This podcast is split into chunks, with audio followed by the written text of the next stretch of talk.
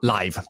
Giovanni Motta, Federico Clapis, Ivan Quaroni, mi sento veramente imbarazzato nella mia ignoranza artistica. cioè, eh, sento chiaramente di non aver nulla a che vedere con questo panel, però diciamo eh, questo mi tocca e quindi eccoci qua. Fede, dove sei? In che parte del mondo sei? UP Hour Speciale Crypto è organizzato da UP Gang e Marco Montemagno in collaborazione con Leontech. Con una diversificata gamma di oltre 800 certificati quotati in Italia, Leontech offre soluzioni di investimento adatte ad ogni risparmiatore. Visita il sito certificati.leontech.com, esplora un universo di prodotti e seleziona quelli più adatti alle tue esigenze. Leontech, tecnologia ed innovazione al servizio del tuo portafoglio. Io dovevo essere a Dubai, ma adesso sono ancora a Milano, parto tra qualche giorno, non sono qui, okay. sono nel mio studio. Sei, sei, nello studio a Milano, Giovanni, tu invece sei nel tuo studio? Eh, da qualche parte nella Valpolicella. Ok, e, e mi piace come mantieni la privacy. E Ivan invece? Ivan è nel basement milanese che corrisponde al suo studio. Ah, ok, ma eh, voi tre eh, vi conoscete tra di voi, giusto? Io e Giovanni da un po', Federico soltanto da qualche giorno e ci siamo incrociati alla mostra a Lugano. Io, io, e Federico abbiamo una storia fantastica. Come vi siete conosciuti voi due?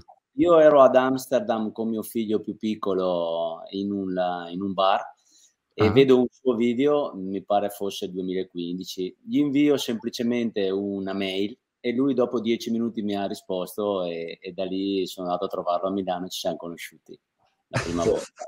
E poi è nata un'amicizia nel corso del tempo. Eh sì, sì, è vero.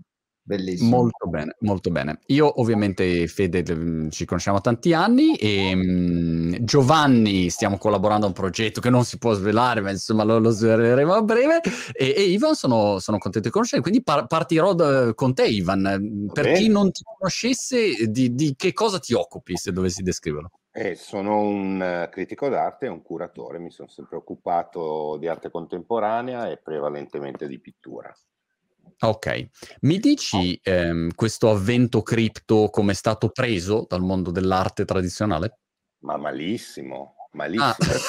Ah. certo, perché minaccia delle posizioni consolidate di mercato, spaventa, perché è una rivoluzione che mh, garantisce una maggiore libertà agli artisti, e rimette al centro della filiera economica proprio l'artista, che invece nel sistema tradizionale ha un ruolo, ma diciamo un po' più limitato, diciamo. Mm. Federico commercialmente. Davanti alla tua risposta hai visto Clappis è andato via, hai detto basta. è andato via, basta. si ricollegherà.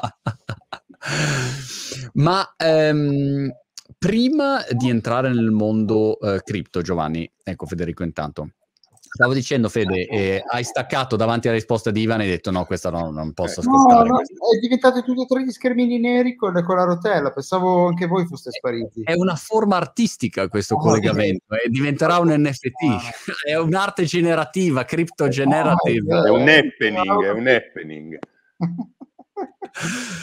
Giovanni, no, dicevo, prima di entrare nel mondo, nel mondo um, diciamo dell'arte cripto, che poi eh, Iva mi devi aiutare anche con le parole, le definizioni giuste, perché ehm, quando uno dice ecco criptoarte, ehm, cioè l'arte uh, digitale è sempre esistita, non è che esiste certo, da giusto? Certo.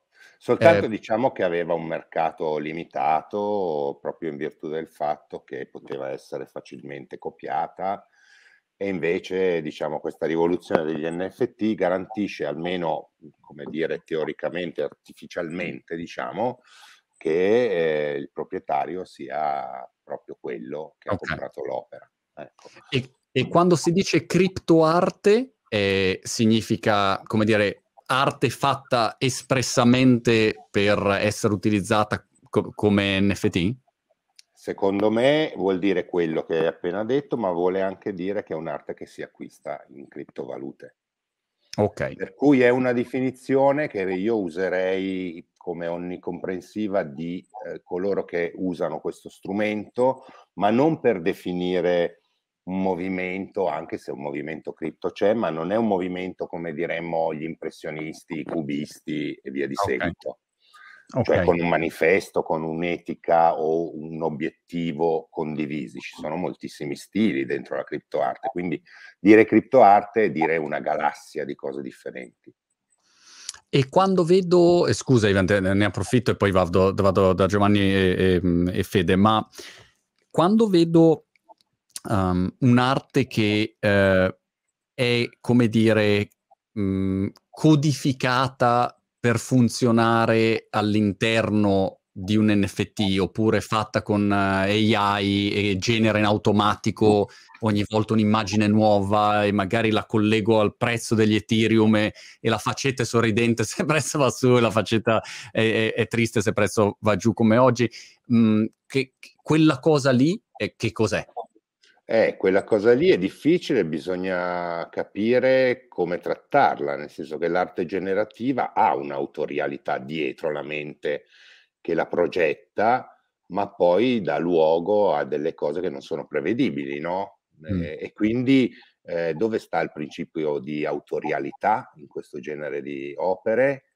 Sta a monte, come nel caso di alcuni di questi laboratori di ingegneri o di creativi digitali che le pensano, oppure siccome sono cose generate e che non puoi prevedere il principio di autorialità viene meno? È una bella domanda eh, mm. alla quale non so rispondere al momento. Ok. Eh, Giovanni intanto è andato, ogni tanto Giovanni si stacca perché deve creare qualche cosa secondo me e poi, poi, poi deve generare esatto. qualche nuova opera. Fede, qual è il progetto più interessante che hai visto dal punto di vista artistico di recente? E apro parentesi, voglio ricordare a tutti che io ho aperto un account Instagram perché una volta ho visto Fede esattamente nel tuo studio lì a Milano e tu hai detto Monti non puoi non essere su Instagram e ho aperto un account Instagram, chiusa parentesi. Grazie che ricordi sempre questa mia, questa, questa mia paternità nei tuoi confronti. Esatto. e, e, ti dico, eh, cazzo, mi fai proprio una domandaccia, eh? Parti proprio male oggi. Non, lo, non so. lo so.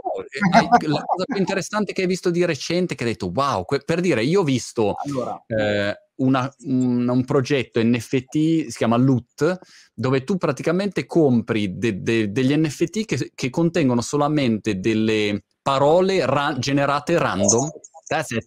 Questo ah, è il okay, progetto. Allora, ok, ce l'ho, ce l'ho. Allora, non, è, non, è, un progetto artistico. Perché sai, i progetti, artistici eh, hanno la loro opinabilità estetica, eh, più o meno belli, cioè non è che posso dire è più interessante o più o meno interessante, è soggettivo. soggettivo. Però progetti NFT, vabbè, progetti NFT in generale eh, ci sono più o meno, uh, uno dei, dei, dei, più recenti che mi, che mi ha gasato si chiamano uh, Pod, porca miseria, aspetta che vado a vedere, ce li ho su OpenSea, Uh, Pensavo dei cer- pod, porca miseria, dicevo, però no, no, no, no sono, sono, ne, ne, ho comprati due, sono dei cervelli, sono delle intelligenze artificiali che tu puoi, ehm, tu compri l'NFT e ne compri la tecnologia. E okay. ehm, l'NFT è semplicemente l- l'aspetto visivo, e attraver- eh, quindi sono dei cervelletti un po' tech ehm, e tu praticamente puoi addestrare questi cervelletti di intelligenza artificiale perché sono un software sul sito in cui mh, matcha il tuo wallet, tu li compri, ce l'hai nel wallet, quando loghi sul sito vede che hai questi cervelletti e li puoi addestrare e serviranno un domani a rendere gli avatar che compri quindi tutto il mondo degli avatar, parliamo del mondo dei collectibles, per esempio uh, le Bored Apes, i CryptoPunk, no? Per chi non ne sa niente, come se fossero de- delle card, come fossero una volta i Pokémon, no? Quelli lì che adesso diventano, vengono poi denominati gli avatar, vengono usati spesso come immagine del profilo di Twitter dei grandi collectors o degli investitori, attraverso questa tecnologia di intelligenza artificiale acquistata tramite NFT, questi diventeranno intelligenti e potranno mm. rispondere ed essere o dei tuoi assistenti virtuali, dei tuoi alter ego. Questa roba mi, ha, mi, ha, mi, mi gasa tantissimo. Se dobbiamo parlare di interessante tecnologicamente, eh. perché dal punto di vista interessante artistico, tecnologicamente eh, ci sono sì le piattaforme d'arte gen- tipo le piattaforme d'arte ehm, eh, generativa o di arte, non mi viene l'altro termine, c'era la trasformativa, che, che per esempio c'è Async Art, no? Uh, in Async Art cosa c'è? Ci sono, non lo so, per lo più opere che mutano mh, mm, dal giorno alla notte, ehm, sono principalmente immagini che trasmettono. A livelli? A livelli, a livelli layer, come se fossero tanti livelli di Photoshop che tu puoi comprare i vari livelli, i vari plugin. Però, per esempio, è ancora limitatissimo perché io avevo fatto un progetto per Async Art e quando sono entrato in Async Art e ormai avevo speso un botto di energie, per esempio Async Art ancora non regge i video, cioè c'è anche ah. tanto marketing dietro a sta roba della generativa, poi se vai a vedere per gli artisti a livello di sostanza, di tecnologia, non ci sono ancora piattaforme che veramente ti, ti danno, almeno quelle usuali che ti, ti danno il boost, Ciao. no? È più romantico da raccontare che la criptoarte è questa roba, ma in realtà la criptoarte è principalmente altro e arriverà e, e so, soprattutto poi dopo anche de, de, de, questo tipo di tecnologia nell'arte, Chiaro. ma per ora almeno io non, non mi sono ancora gasato per davvero. Esatto. E, Giovanni, ero curioso anche nel tuo caso di sapere se c'era un progetto particolare che ti aveva colpito, insomma, ultimamente. E poi eh, ero, ero, curioso di capire eh, qualcosa di più invece su come si entra nel mondo della, della criptoarte partendo da, dall'essere un artista tradizionale. E ti rispondo prima alla seconda domanda che, che, mi piace di più, perché per me è stato... La prima domanda era una merda. Vabbè. No, no, no, no, ce l'ho il progetto, ce l'ho il progetto che mi è piaciuto molto. Ma guarda, io sono... Di, di base io sono un pittore e, e, un disegnatore e ho impiegato decine, de, migliaia di ore ad esercitarmi sulla parte fisica poi eh, sono diventato tecnologico a un certo punto perché ho acquistato un programma di modellazione 3D che era Maya nel lontano 2000 e ho cominciato a sviluppare il mio Johnny Boy che è il mio protagonista. E quindi te- tendenzialmente io ero tecnologico, ma non lo sapeva nessuno perché era tutto nascosto nei miei, nei miei archivi. Quando è arrivata la criptoarte mi si è aperta praticamente una porta su tutto un mondo di creatività, di esercizio, di lavoro, di competenza che fino a quel momento era chiusa in una stanza segreta. Ah. Quindi per me il passaggio è stato automatico e io vivo di queste due facce. E, ed è stato come, tra l'altro mi piacerebbe anche toccare l'aspetto economico, eh, è stata una ventata d'aria fresca perché il business plan di un, di un, di un laboratorio d'arte non sta in piedi, cioè certo. è veramente complesso, dovresti vendere tutti i dipinti, tutte le sculture, non sbagliare una mostra, cioè è complicatissimo. Se hai un collaboratore in più, è... quindi la criptoarte porta ad un artista fisico, se lo vuole, la possibilità di eh, espandere in modo eh, proprio esponenziale il, il, suo lavoro creativo. Questo mm, per mm. me è stato e automatico. E alleggerirci. Mentre il progetto che a me è piaciuto molto è stato un progetto che ho visto, mi pare, a luglio, l'ho incontrato a luglio, che è questo Punks Comic, che c'è, c'è stato un collezionista che aveva collezionato questi CryptoPunk e sulla base di questi CryptoPunk ha creato dei personaggi e ha fatto un fumetto praticamente, un comics. E questa è stata per me, fra l'altro, di ispirazione perché il progetto è stupendo, basato su concetti creativi del mondo fisico perché il fumetto è, è, è, non ha un collegamento con il digitale se non nel cartone animato, nell'anime giapponese. E per me è stato di ispirazione perché io stesso adesso sto uh, lavorando su uno di questi. Quindi okay. quello è il progetto che a me è piaciuto tanto, il Punks Comic. Tu Ivan hai qualche mhmm, progetto che ti ha colpito, ma soprattutto sono curioso di capire come fai a valutare un progetto dal punto di vista artistico, perché a me da ignorante eh, sembra tutto uguale, o, o, tu, o tutto bello o tutto brutto a seconda dei momenti. Guarda, io non è che abbia un progetto che mi ha colpito particolarmente, mi hanno colpito i linguaggi che sono emersi dalla criptoarte. Io mi sono sempre occupato di pittura, ti dicevo, però in particolare mi sono occupato di culture anche un po' così underground, un po' limitrofe, cioè per molti anni ho seguito questa scena americana che si chiama pop surrealism o lowbrow art, che si ispirava ai fumetti, alla cultura dello skate, del punk, eccetera. E quindi mi interessavano questi fenomeni laterali che il sistema dell'arte guarda un po' con la puzza sotto il naso. Quando è esplosa la criptoarte, eh, naturalmente ho sentito che quella cosa rientrava nei miei ambiti di interesse. Soprattutto mi interessavano tutte quelle forme estetiche native sulla rete. Faccio degli esempi molto banali, che ne so, la Vaporwave, la Synthwave o Retrowave, che hanno generato un, un cosmo eh, estetico che non ha mai trovato uno sbocco nel sistema dell'arte. Che, che, che eh, cos'è la, la, Vaporwave? Allora, la Vaporwave era un fenomeno nato negli anni 10 sulla rete attraverso le community e Reddit, in cui praticamente si sviluppava un'estetica sia musicale principalmente e poi anche grafica, legata al recupero degli anni Ottanta, ma in senso critico e specificamente mm. anticapitalistico, nel senso che si prendevano le vecchie pubblicità degli anni Ottanta oppure l'immaginario di Miami Vice e lo si mescolava con quello dei manga. Eh, era un pasticciaccio estetico, però molto interessante perché era un modo per eh, allo stesso tempo essere nostalgici per un periodo che è considerato un po' una golden age di tante cose,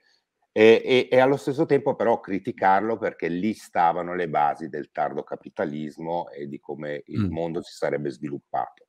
E quindi tipicamente tu hai, eh, c'è tutta una corrente eh, musicale, etichette indipendenti, ma un sacco di roba che arriva adesso al mainstream, per dire, non so, la sigla finale del Thor degli Avengers, eh, no? del Marvel Universe, è fatta in stile retrowave se tu okay. vai a vederla ci sono quelle premesse estetiche, ma insieme a questo anche tutto l'immaginario cyberpunk, fantascientifico, quello dei manga, degli anime e poi la pixel art, glitch art, insomma tutta questa roba qua.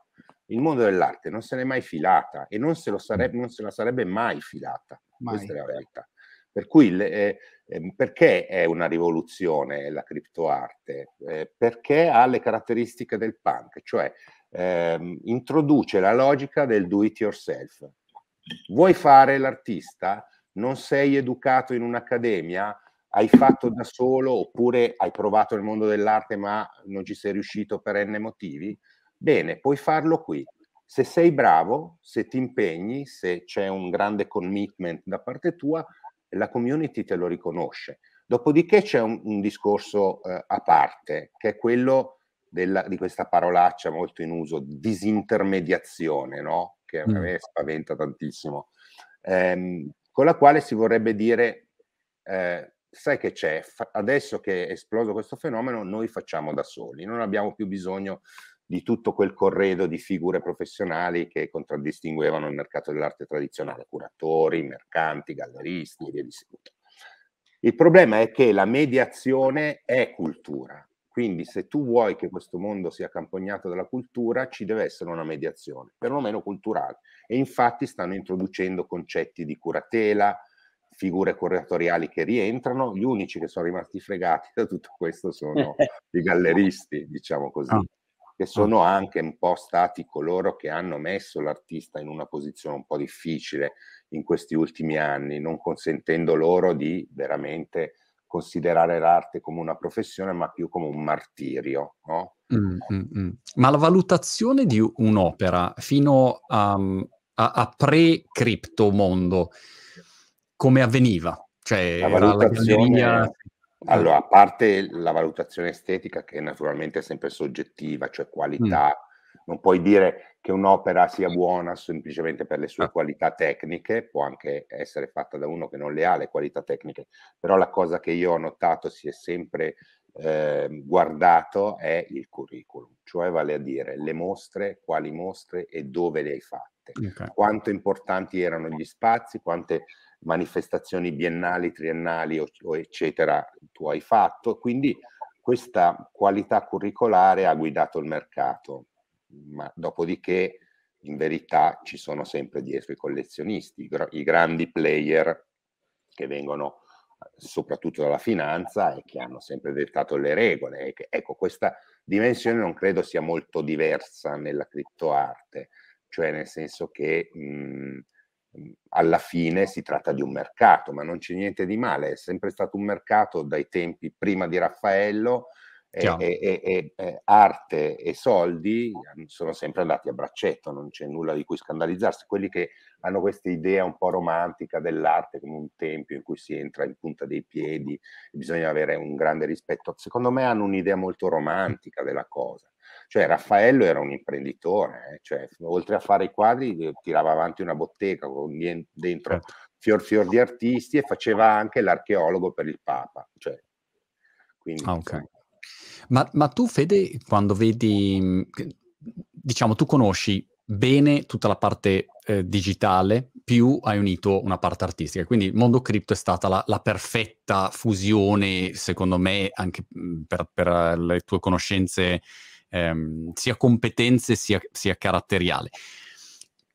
Tu vedi una community di, di persone che acquistano opere eh, che sono semplicemente cripto impallinati, no? E quindi è una community ben precisa che ha dei gusti ben precisi, oppure hai, diciamo, persone interessate mh, che, che, prescindono dal, dal mondo cripto e quindi arrivano e vedono un'opera e dicono ah, mh, mi piace o mi ci ritrovo e, e, quindi entrano in questo settore. Oppure ancora vedi i classici tradizionali che hanno cominciato ad approcciarsi e valutano secondo i loro parametri quelle che sono le opere. Ma diciamo a ritroso eh, i, classici, i, classici, collezionisti tradizionali stanno qualcuno iniziando ad affacciarsi, ma sono abituati a dei parametri intanto di valutazione che comprendono e qui non li comprendono, a delle cifre completamente diverse, quindi quelli per il momento sono ancora un qualcosa di molto lontano, eh, mentre quelli che invece sono quelli che sostengono il mercato, quelli grazie al quale noi stiamo qui a fare questa diretta, perché poi non, non, mm, non esisterebbe criptoarte se non ci fosse un mercato di collezionisti che ha fatto girare capitali importantissimi. Staremo parlando di digital art con una bella tecnologia per certificarla. Qui stiamo parlando, di criptoarte grazie al fatto che ci sono eh, i, i, nativi del mondo cripto, ehm, eh, investors del mondo cripto, gente principalmente che viene da lì, che ha trovato sia un asset di diversificazione e sia un aspetto romantico. No, no, secondo me non c'è una, una, un gusto specifico, ognuno ha i suoi, talvolta non sono neanche ehm, considerati, ma è considerato, come diceva Ivan, il curriculum all'interno della criptoarte, cioè quello che stai facendo. Cioè la cosa bella è che qui è tutto come prima, solo senza le ipocrisie e senza mille pippe, ok? Mm.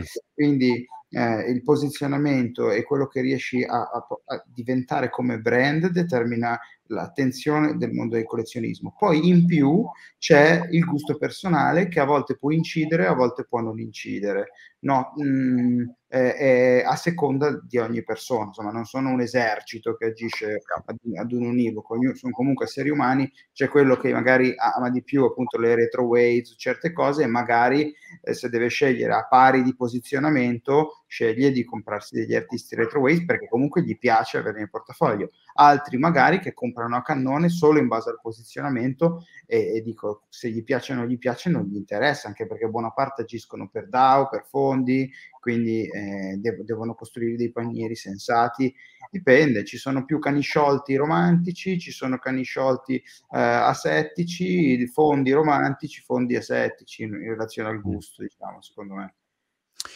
Volevo cap- capire anche questo, ehm, Giovanni. Se io guardo, mh, mhmm, non so, vado su Super Rare o OpenSea o, o ovunque, vedo una marea di roba e ehm, se non c'è selezione, come dice Ivan, no? se non c'è qualcuno che fa un minimo di curation e mi dà un, un minimo di contesto rispetto a un'opera, boh, vedo di tutto di più, ecco. E tra parentesi conosco anche una marea di gente che di artistico forse ha fatto solo il liceo da ragazzino, ma poi, come dire, uh, si è trasformata all'improvviso in artista perché vede un business da fare e quindi eh, butta su qualunque cosa dicendo ecco sono il nuovo sono un nuovo fenomeno e, e, e sono delle robe imbarazzanti a volte, almeno dal mio punto di vista, ma magari uno scopre che invece sono dei fenomeni. Quindi mi domando, um, Giovanni, tu dal punto di vista artistico, quali sono dei, dei parametri che utilizzi per valutare um, de- delle opere o, o, dire, ok, qui dietro ci vedo qualcosa, qua invece è, pff, la, lascia perdere che, che, è fuffa totale. eh, che c'è, c'è tanta fuffa, no? Quindi ehm, che, che, non è, come dire, la fuffa del dire mi piace, non mi piace, è proprio alcune cose sono mh, fatte senza la minima idea e senza nessun tipo di, di, di, di consapevolezza o di conoscenza, ecco. Non so se mi sono espresso bene. Però. Sì, sì. Beh, io ho iniziato tra l'altro a collezionare, quindi questa, questa cosa che mi stai chiedendo cade proprio a fagiolo. In, in ogni caso, il problema eh, principale che dovrebbe risolvere un artista, secondo me, sta nella sua ricerca, cioè che cosa lui vuole eh, comunicare e con quale strumento, con quale mezzo. Quindi la prima cosa che io vado a vedere se qualcosa attira la mia attenzione è se questo se questo artista ha, una, ha fatto una ricerca e, e lo mm. capisci se ha fatto una ricerca perché la somma dei lavori che ha ehm, pubblicato sui suoi social oppure sul suo sito ti dà un'idea di dove lui sta cercando di andare a parare. E poi lo stile, ovviamente estetico, uh, deve piacermi a me personalmente perché ho i miei gusti, però per me, se fossi un collezionista che fa quello di mestiere, sarebbe quello di andare a vedere se l'artista ha sotto una fondamenta, cioè se non è solo una... Cioè, so, sopra l'iceberg c'è tutto il resto ed è sostanzialmente nella ricerca. Cioè se tu guardi, ad esempio, e parlo di Federico perché, eh, perché è qui, se tu guardi il lavoro di, di, Federico, vedi che alle spalle di quello che lui sta producendo c'è una profonda riflessione su un argomento importante. Lui ha urgenza, ha proprio un'urgenza di trasferire dei concetti che riguardano il futuro collegato al presente, collegato al, fa- al passato. L'essere umano è al centro del suo lavoro e poi ha, ha assegnato un'estetica sulla quale lui si muove ed è sostanzialmente preciso il campo d'azione dove lui mm. eh, propone le sue informazioni artistiche. Ecco, quando tu sei un collezionista e vai a vedere un artista e l'artista ha trasferisce questa, questo, questa, linea abbastanza precisa, allora vuol dire che sotto c'è qualcosa. E poi, okay. se ti piace, decidere di, di, investire su di lui. Se da domattina, Ivan, ti chiamo e dico, guarda, dammi una mano, che non capisco niente, voglio iniziare anch'io come, come Giovanni a, a collezionare. Sono qua sul sito, sono pronto a comprare. Mi dai una mano a, a capire? Ho visto, non so, il cripto pelato, ma ha senso, non ha senso? Da, co- come mi aiuteresti a, a approcciare ehm, tutto quello che c'è? Eh, cercando, insomma, mi immagino che tra, tra un paio d'anni molti de- delle collezioni NFT, ad esempio, che vedi in giro, probabilmente no, avranno perso clamorosamente di valore rispetto ad oggi, però alcune cose invece avranno ancora rilevanza e invece avranno, saranno aumentate di valore. No? È sempre difficile chiaramente prevedere il futuro, però se tu mi dovessi aiutare con un framework di ragionamento, co- che cosa mi diresti? Allora, ti devo però confessare che un, sistema di valutazione esiste, ma è intuitivo massimamente, cioè legato a 30 anni che vedo opere d'arte certo. e che ho a che fare con opere d'arte. Quindi un colpo d'occhio mi dice se quella che ho davanti è una sciocchezza oppure no. Lo vedo. Posso okay. anche essere persuaso di avere davanti una cosa tecnicamente fatta bene, ma che è una sciocchezza concettualmente, o viceversa. E allora non esiste un, diciamo, una carta con i parametri, questo va bene, questo non va bene.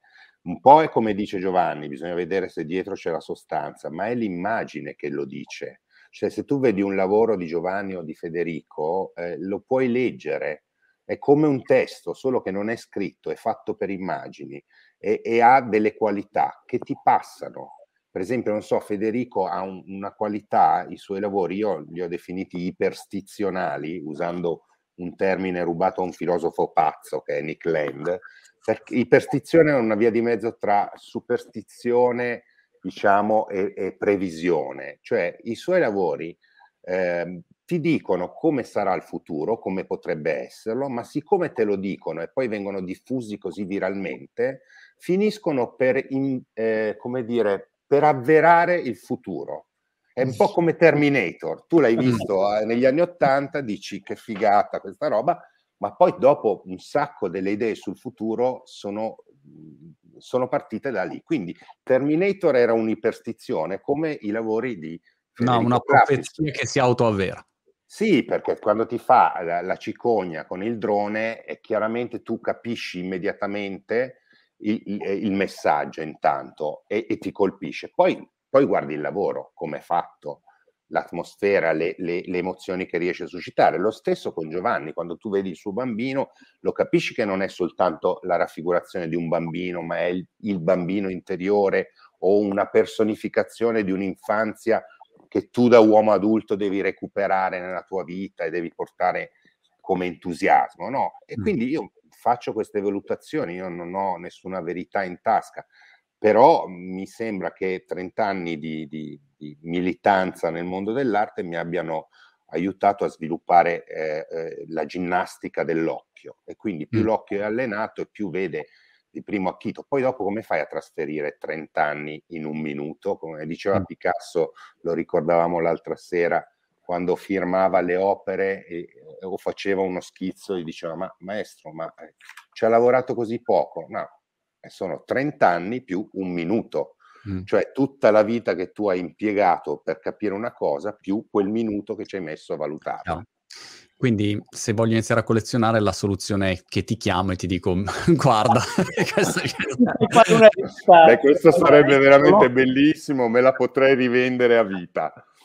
Esatto, questo, farò così. Anch'io Clapis lo trovo iperstizionale, volevo sempre dirtelo, Fede. Sei un'iperstizione evidente. Questa io, sa- sarà un must per me, ormai non posso più. Cambierò il tuo nome anche su WhatsApp, Fede, iperstizionato. Iperstizioso.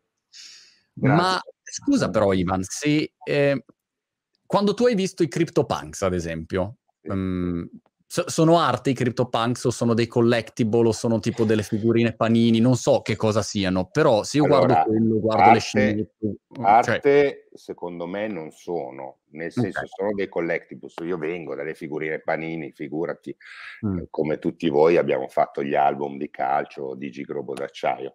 Eh, è però artistico, il, come dire, la fenomenologia del, del lavoro, cioè come si è espresso e come è diventato fenomeno virale e come la community si è identificata con queste immagini. Ecco, quello è artistico. Potremmo dire che è arte comportamentale più che okay. il manufatto stesso, un'opera d'arte. E chi okay. li ha fatti, cioè Larva Labs, sono due geni comunque. Sì. Ah. Anche Yuga Labs, Yuga Labs, Yuga. Yuga Labs secondo me è la scuola, cioè per me è l'università del capire come, come, come strutturare dei progetti e come coinvolgere la community. Larva Labs è vabbè, l'istituzione, quello che fa. Ma Yuga Labs, vabbè, forse io ci sono solo più dentro perché ho delle scimmie e non ho mai avuto i punk. E, e ti dico, quando mi chiedevi progetti interessanti, poi non l'ho fatto in tempo, ma un altro progetto non è troppo interessante in termini di innovazione tecnologica, a parte che se non sbaglio sono stati i primi a portare Yuga Labs la proprietà dei diritti commerciali sul singolo NFT, cioè se tu ti compri una scimmia hai il diritto commerciale di quella scimmia, quindi tu ti puoi fare la, il brand di birre con la scimmia, le magliette, ah. le robe, ma poi cioè, questi veramente si muovono in un, modo, in un modo divino, cioè in un modo divino, eh, non, non, c'è modo di, di, di, spiegarlo, i benefici che hai quando hai una scimmia, caro Monti, non c'è nessuna assicurazione sanitaria che te, che te, li, che te li può garantire, cioè, cioè, ti dico, i benefici che hai, non, tu non hai una scimmia, No, Sono... beh, perché sennò diventerei, diventerei scimmistizionale, eh, quindi voglio mantenermi...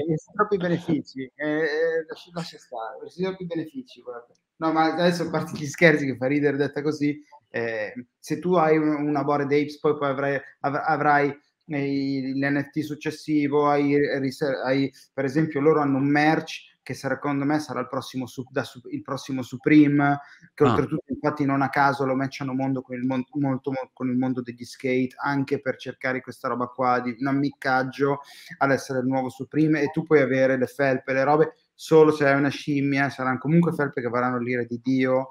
Eh, mm. Ma guarda, è tutto un mondo, è tutto un mondo. Adesso stanno facendo il gioco, il game. Mm, poi, guarda, è difficile da spiegare. Comunque, Yuga Labs secondo me fa scuola. Ok, io ho fatto il, gioco da tavolo ma non ho la scimmia. Se ci avessi messo una scimmia su, vedi, questa sarebbe stata la mia... benefici, avresti tutti che, che, che, che ti esanerebbero. A me una cosa che colpisce, ehm, Giovanni, è che eh, io sono da vent'anni nel mondo tech, in sostanza. Tech, comunicazione, digitale, startup, cioè è proprio il mondo mio. Tu, è come Ivan, mi, mi, dai un'app o un sito e io ti dico il DNA di quella roba lì, lo guardo e ti dico mille cose che mi vengono in mente. Così, perché, sai, ci vivi in mezzo. La cosa che mi colpisce è che è da un anno eh, che sono immerso nel mondo eh, cripto eh, co- proprio come studio, eh, studio personale, e arrivo davanti a dei progetti e non capisco, ma proprio non capisco che cazzo stanno facendo questi, non capisco il linguaggio, non capisco la tecnologia che c'è dietro, non capisco le finalità e, e magari vedo, capito, che ne so, una, una... Sì, mm, Mark Cuban che ci butta 30 miliardi. Sì, o, o, vedo magari una grande adozione e dico wow, questi qua è l'AI decentralizzata per... Ma di Uniswap, di che cosa state parlando? Ecco, c'è un tempo di approfondimento che anche se tu sei uno pratico, ugualmente è, è, è difficile all'inizio, c'è una barriera di ingresso non semplice. Eh, che non avevo considerato. Ecco. Marco, la barriera non è eh, di competenza tecnologica, è, è quando eh, io sono entrato precisamente un anno fa, quindi stiamo parlando anche che i tempi nel mondo cripto sono tipo 5 volte più veloci certo. che quelli del mondo fisico e ho iniziato ad informarmi. Il problema è che, avendo io fra l'altro 50 anni, tutto il mio background fisico mi portava a fare delle considerazioni sul mondo virtuale, comunque mondo cripto, da mente fisica. E sono tutte considerazioni che inequivocabilmente eh, sono sbagliate. Cioè non c'è mm. niente da fare. Tutto il mio, tutto quello che avevo imparato nei primi 50 anni avrei dovuto dimenticarlo. E questo è il consiglio che io do a tutti quelli che si approcciano al mondo cripto, cioè cerca di fare uno sforzo disumano per abbandonare quello che hai imparato e ricominciare da zero. Quindi ho iniziato a seguire delle chat su Twitter e cominci a capire che la community crypto, nonostante sia una giungla, ha dei valori derivati dal fatto che questo mondo è ancora vergine, che sono ancora, tra virgolette, puri. Quindi una relazione, eh, come posso dire, eh, eh, umanamente sincera esiste. non c'è bisogno che ti proteggi o che alzi le barriere, perché esistono delle persone che vogliono veramente aiutarti. Esistono delle persone che ancora fanno un progetto trasparente, che se dicono che una cosa è quella, poi lo sarà. E tu sei spiazzato.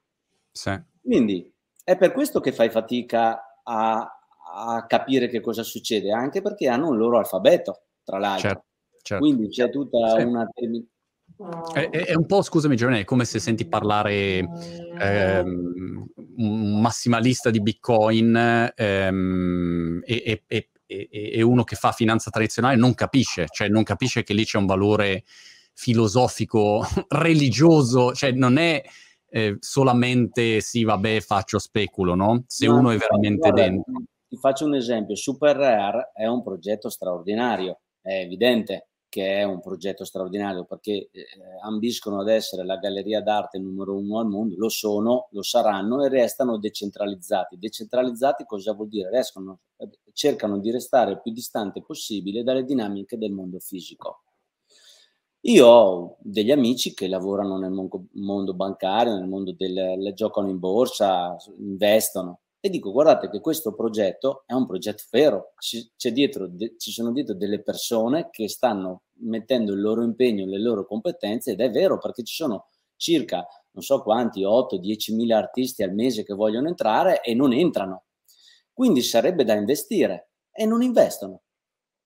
È come avere un'informazione preziosissima in anticipo sui tempi e siccome eh, non sanno se può veramente esistere nel mondo virtuale o no, perché è nel mondo non investono e non ci credono. Sì, Quindi loro questo... pensano a come è fatta una società nel mondo fisico, a come è fatta un'azione nel mondo fisico, continuano a, a calcolare su questi, su questo tipo di ragionamento e quindi non investono in un progetto che in realtà non potrà andare male a meno che non salti la corrente in tutto il mondo. Sì, sì, sì. Hanno diciamo un pregiudizio di partenza proprio culturale. Nel frattempo, se sentite un rumore di fondo, non è una performance artistica, ma è la mia cleaner che è appena arrivata e adora venire fuori, fuori dalla mia porta con l'aspirapolvere. Non so perché, gliel'ho detto mille volte, ma funziona così e quindi lo, lo, voglio farvelo sentire per bene perché ha, trasmette quel sapore di Brighton. Eh, Ivan, avevo fatto un video uh, pre-crypto era ehm, ispirato a un libro che si chiamava I veri artisti non fanno la fame. Certo. E mi piaceva quel libro lì perché insomma era un'ispirazione per tutti i miei amici che, che sono artisti. Eh, volevo trasmettere il fatto che non è che per forza devi morire di fame e, e, e lanciavo tutte le mie suggestioni dicendo ancora l'opportunità cripto non c'era per cui ragionavo sulla teoria dei mille fan veri, sul fatto di poterti creare una tua piccola community che, che, veramente apprezzasse il tuo lavoro, eccetera, eccetera. E mi ricorderò sempre che i, i feedback erano sempre gli stessi. Sì, però sì, però, sì, però, nei fatti non è fattibile. Il mondo cripto ha completamente cambiato questo, con artisti che, tolto Beeple, ma ehm, veramente hai tanti artisti che hanno fatto de- degli, de- dei fatturati incredibili, impensabili anche rispetto al mondo eh, precedente. Come, come hai visto tu questo, questo cambiamento e come lo vedi? Ma eh, all'inizio ero piuttosto incredulo perché alcuni degli artisti li conoscevo già quando erano nel mondo tradizionale e, e, vedevo insomma la difficoltà che avevano nel mondo tradizionale. Quindi in verità questa esplosione della criptoarte ha reso, ha, ha inverato no, quel libro che ho letto anch'io, Real Artist Don't Starve, eh, e, e, ha reso veramente possibile eh, guadagnare con la creatività, che sembra una cosa eh, normale, cioè perlomeno lo è, superate le Alpi forse, ma in Italia no. In Italia è sempre, ah, tu sei un privilegiato perché fai l'artista. E però anche c'è la preoccupazione dei genitori eh, i cui figli chiedono di andare all'accademia, che ma no, cosa vai a fare l'artista che è una vita da fame? Quindi non si capisce bene, non si mettono neanche d'accordo se è una vita da fame o una vita da privilegiati, no?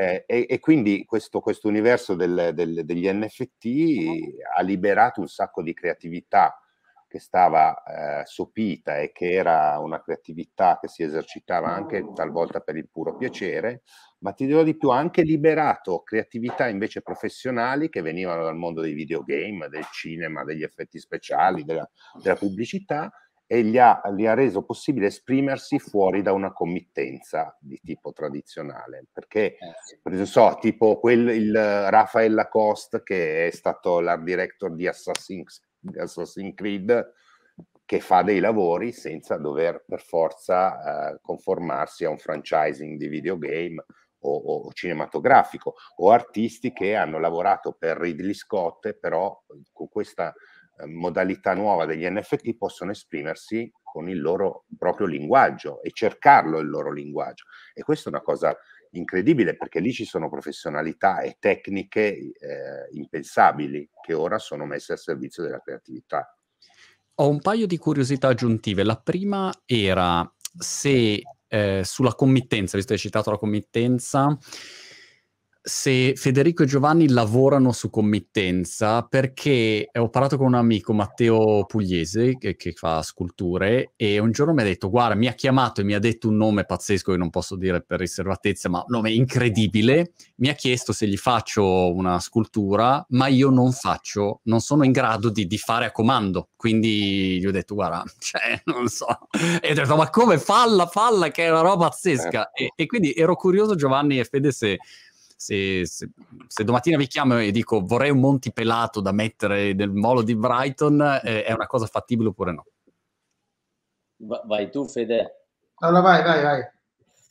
È, molt, è molto complicato almeno per quanto mi riguarda è molto complicato cioè il, il lavoro su commissione se, mh, io, se mi viene richiesto uh, metto dei paletti molto rigidi veramente molto rigidi perché eh, tra l'altro il mio lavoro è veramente introspettivo, è molto personale.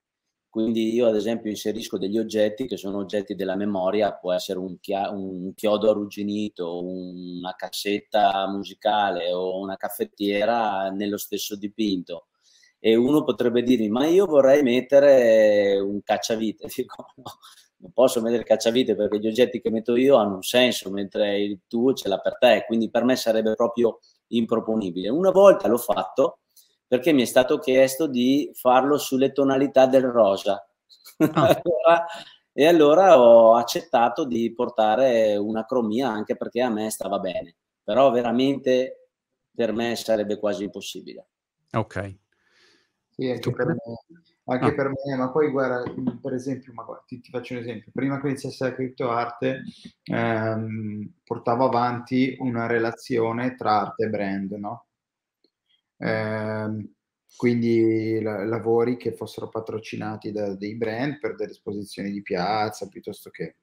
Ehm, e lì c'era sempre l'attitudine a cercare di istigarmi alla, alla commissione e, ed era il braccio di ferro del non farlo o, o trovare delle, delle, delle, vie per le quali io mantenessi il mio soggetto senza variazione, ma magari gli si dava semplicemente una contestualizzazione narrata che potesse avere senso all'interno de, del progetto. L'arrivo della criptoarte, che senza dubbio diventi più forte, eh, cioè, non voglio neanche più sentire parlare.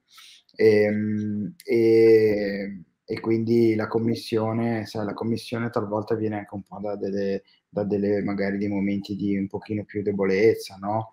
Eh, compromesso anche economico io, che io l'ho fatto, ho fatto un errore qualche mese fa che ho accettato di fare una collaborazione con un brand importante e se tornassi indietro se tornassi indietro non lo rifarei essendo io un, un uomo di parola quando ho dato la mia parola a marzo dove avevo ancora una comprensione forse insufficiente, ho accettato, ma se tornassi indietro non lo farei mai più perché, perché non ha senso. Mm. E comunque posso dire una cosa, io sono qua, no, prima, se no poi magari non, non c'è occasione, la prima volta che facciamo una call tutti insieme, io sono in questo binario grazie a Giovanni Motta. Ma non ci posso credere, veramente? Ma, sì, che un anno e passa fa mi disse guarda che c'è sta roba qui che è figa e secondo me è giusta per te.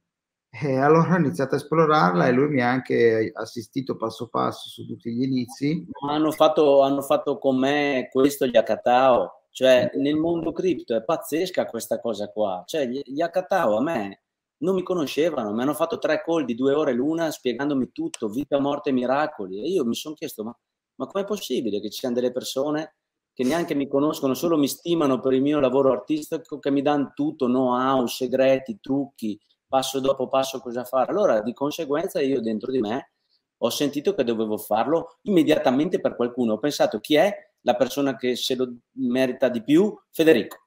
Ma cioè, dai. Due, due, due, ore dopo, una settimana dopo, gli ho, gli ho scritto. Sì, eh, ma però grazie al fatto, grazie che me l'ha detto lui, perché poi dopo, grazie, l'ha scoperto tutti. Eh. In quel momento lì io sono entrato nel momento più giusto in assoluto in cui si poteva certo. entrare prima che fosse esplosa tutta la roba di esatto. inflazione, che quella, quella è stata no, eh, grazie invece a me non mi ha chiamato nessuno. Cioè, potevate chiamare anche a me, perché non mi avete chiamato? Mettevo lì e facevo, faccio delle casette con il cammino ma quella roba lì sono molto... Però Ivan, a me non mi hanno considerato. No, io, io, invece devo a Giovanni l'introduzione in questo mondo, perché ah, okay. me ne ha parlato, ha visto le mie resistenze iniziali, eh, poi sa che io sono abbastanza intelligente da ascoltare e quindi piano piano mi sono avvicinato anch'io, ma avevo tutte le mie belle perplessità da, provenendo dal vecchio mondo. Poi entrando e guardando ho visto che è un mondo come gli altri, c'è tutto il, il buono e c'è tutto, tutta la fuffa, come dicevi tu, ma esattamente come nell'altro mondo, eh? non, è, non è diverso. Quindi, no. insomma, grazie a Giovanni io mi interesso di queste cose. Siamo tutti c'è, figli di Giovanni Motta. Siamo c'è, tutti veramente, figli. Giovanni, tranne me che mi hai messo lì come il figlio diseredato lì. a me zero, non ho mai passato niente, vabbè, eh, me la segno. Ma, ma, l'hanno fatto con me Marco, è per questo, capito? Vendi esatto. che fa morire Federico, ah, io lo adoro.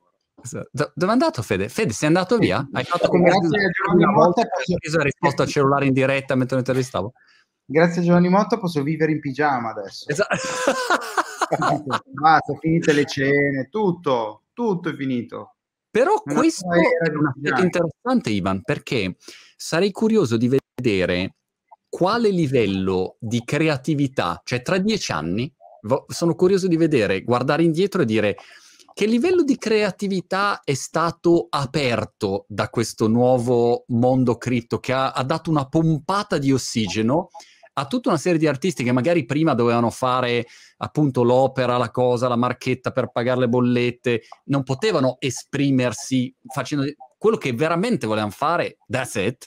E oggi invece hai tutta una nuova mh, mm, ondata di artisti che mm, se lo possono permettere lo fanno e allora via, si apre magari un mondo nuovo. Sarei curioso di vedere ecco, se c'è questo, sì, se ci sì. questo nuovo afflusso. Secondo me sì, c'è questo nuovo afflusso, c'era anche un po' prima nel vecchio mondo, perché se tu pensi quando ci sono artisti che raggiungono certe posizioni di brand, appunto, perché il concetto del brand viene già dal vecchio mondo, ehm, quando ci sono artisti che diventano brand, ma anche prima, di solito non si piegano alla committenza, se non per fare collaborazioni, che ne so, Damian Hirst e i Blur, no? Che, mm. oppure altre robe del genere, Jenny Seville e i Manic Street Preachers, per intenderci. Però se no, questa cosa della committenza, che invece è sempre stata una cosa es- esistente, eh?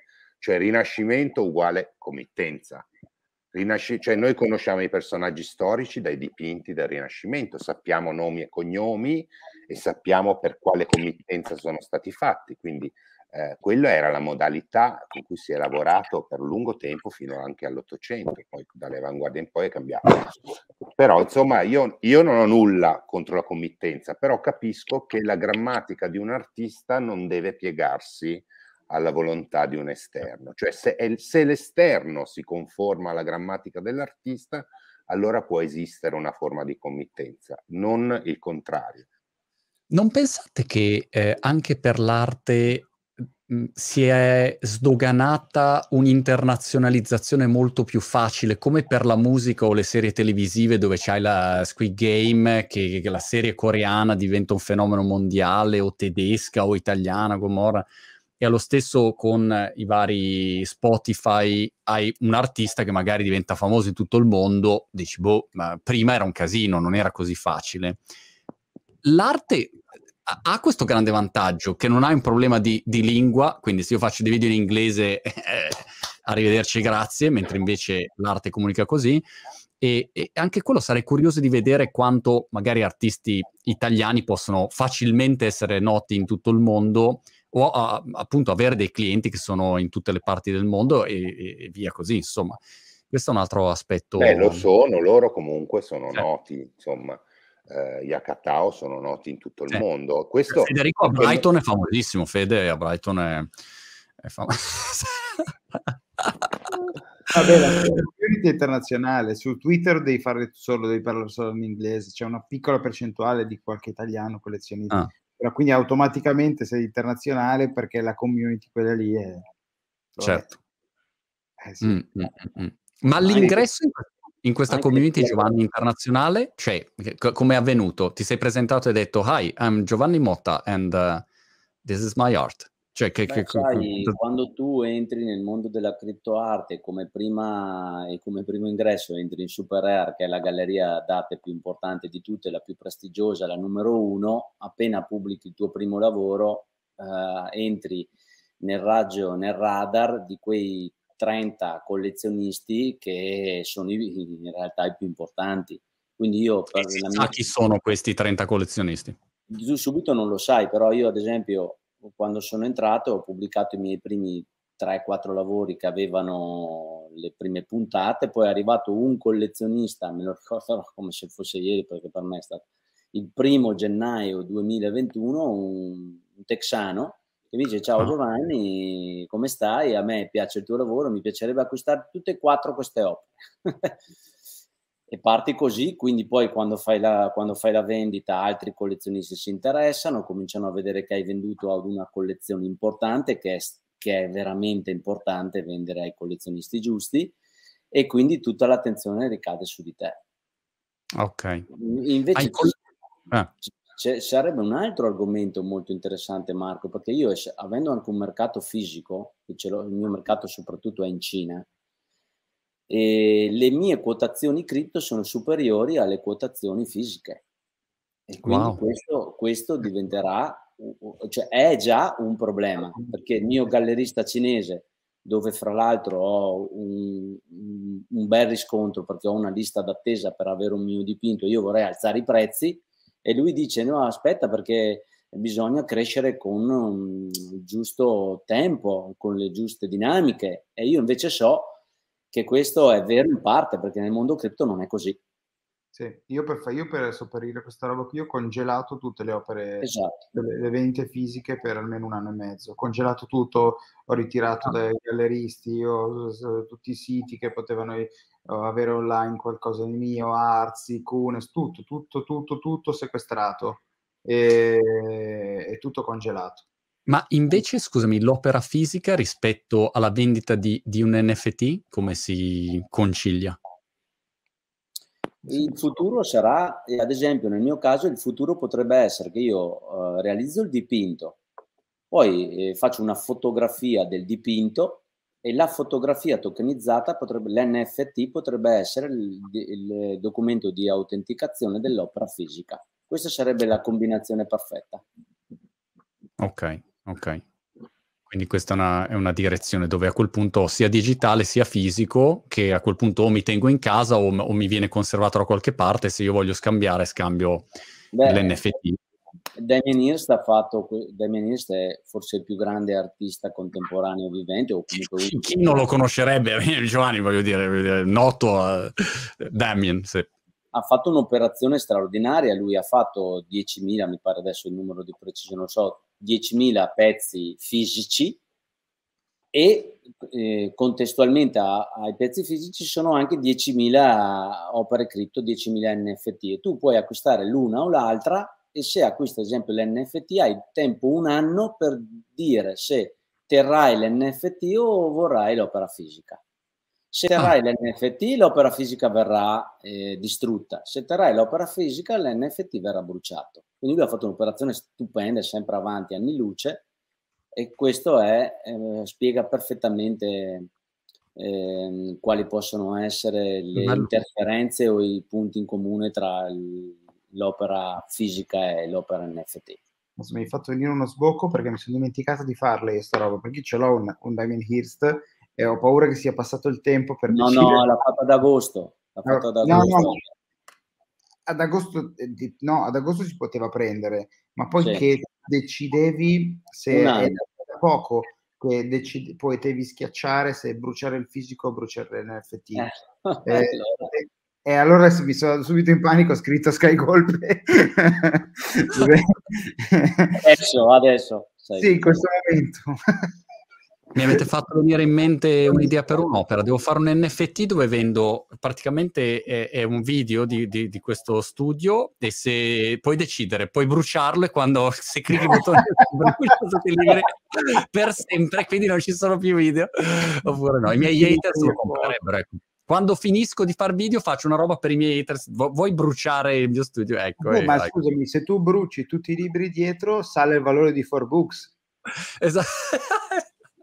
È vero, tutti gli altri digitali, geniale, geniale Fede. Eh. Sì, Ivan, eh, ma eh, tra un anno, quando ci ritroviamo tra un anno a fare questa chiacchierata di, di cazzeggio impostato um, a cripto, cripto artistico, cosa sarà successo? Cioè, se tu dovessi dire, guarda, tieni d'occhio questa roba qua che sta succedendo, o questo potrebbe essere interessante, o non so, per dire, ho visto eh, Christie, eh, Christie's, sto dicendo Crisis, eh, che ha, a parte Beeple, ha venduto delle opere di Gary Vaynerchuk, che è un imprenditore americano che ha fatto dei, degli NFT dove lui li disegna, Giovanni li hai visti, cioè son, come potrei disegnare io, uguale, nel senso sono disegnati così, eh, sì. quindi diciamo, hanno un valore relativo artistico, ma lui ha associato poi delle utilità e, e un accesso con delle esperienze che fai con lui.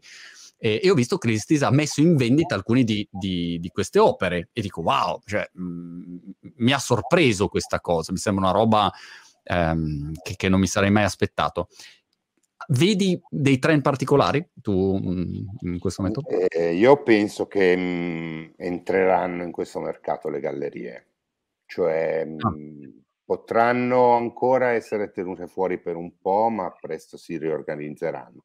In parte, secondo me, anche una piattaforma come Super Rare ha capito che eh, lo spazio solo per l'artista doveva essere ampliato a, per esempio, hanno lanciato questa cosa che si chiama Spaces, dove tu sei una galleria, ti apri uno spazio su Super Rare, devi naturalmente fare application per essere accettato e, e, a quel punto se entra una galleria e ne entreranno altre ci saranno dei negozi dentro Super Rare o dentro le altre piattaforme.